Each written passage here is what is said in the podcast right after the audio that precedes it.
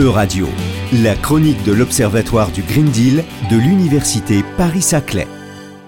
Bonjour à tous. Dans le cadre de ces chroniques sur le Green Deal, nous allons écouter Zoé Julienne qui a préparé avec Rama Messaoudi la question du Green Deal et de l'énergie nucléaire des étudiantes à l'Université Paris-Saclay où se situe l'Observatoire du Green Deal.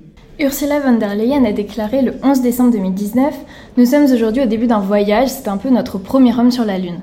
La présidente de la Commission allait alors présenter son projet de Green Deal aux eurodéputés, dont le principal objectif est de faire de l'Europe le premier continent neutre en carbone à l'horizon 2050.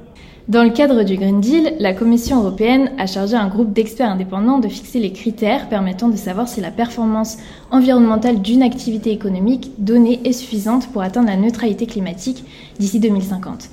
La taxonomie verte consiste donc en une euh, classification des activités économiques qui repose sur un seuil d'émission de CO2 en deçà duquel telle ou telle entreprise sera considérée comme verte, c'est-à-dire contribuant à l'évolution positive du climat ou atteignant le réchauffement climatique. À l'origine, la taxonomie ne traitait pas du sort du nucléaire, mais après deux ans de discussions techniques, la Commission européenne a proposé, le 31 décembre 2021, d'y intégrer notamment le gaz et le nucléaire. Il s'agissait d'un souhait de la France, qui est euh, la première productrice d'énergie nucléaire en Europe, et de quelques pays d'Europe centrale, qui doivent euh, remplacer leurs centrales à charbon très polluantes. Au contraire, un groupe de pays menés par l'Allemagne se sont prononcés contre cette inscription du nucléaire dans la taxonomie.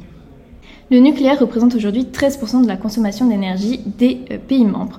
On peut rappeler que l'énergie nucléaire présente des défauts, que ce soit au niveau du coût, au niveau des déchets radioactifs ou encore le risque d'accident qui pourrait causer des dégâts monumentaux. Mais aujourd'hui, les énergies renouvelables sont insuffisantes, il n'y a pas eu assez d'investissement et donc de recherche, ce qui fait qu'on a encore des problèmes de stockage des énergies et donc on ne peut pas s'appuyer uniquement sur cette source d'énergie qui souffre de production intermittente. Il faut alors une énergie alternative et le raisonnement de la Commission est que le nucléaire reste la plus propre parmi les énergies restantes, étant donné qu'elle est faiblement carbonée. Elle est indispensable à la transition énergétique puisque si on n'y a pas recours, on devrait opter pour les énergies fossiles, ce qui serait donc contre-productif. Le nucléaire est ainsi inclus euh, dans la catégorie des activités de transition avec plusieurs critères les centrales doivent avoir un permis de construire avant 2045 et le prolongement des réacteurs déjà en place devront être lancés avant 2040. Des plans en matière de traitement des déchets et de démantèlement doivent par ailleurs être prévus.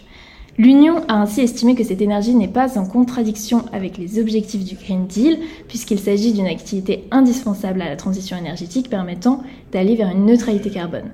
Mais une partie des experts ne sont pas de cet avis et de nombreuses associations de défense de l'environnement euh, dénoncent un greenwashing du gaz et du nucléaire ainsi que le lobbying de la part des sept pays pro-nucléaires.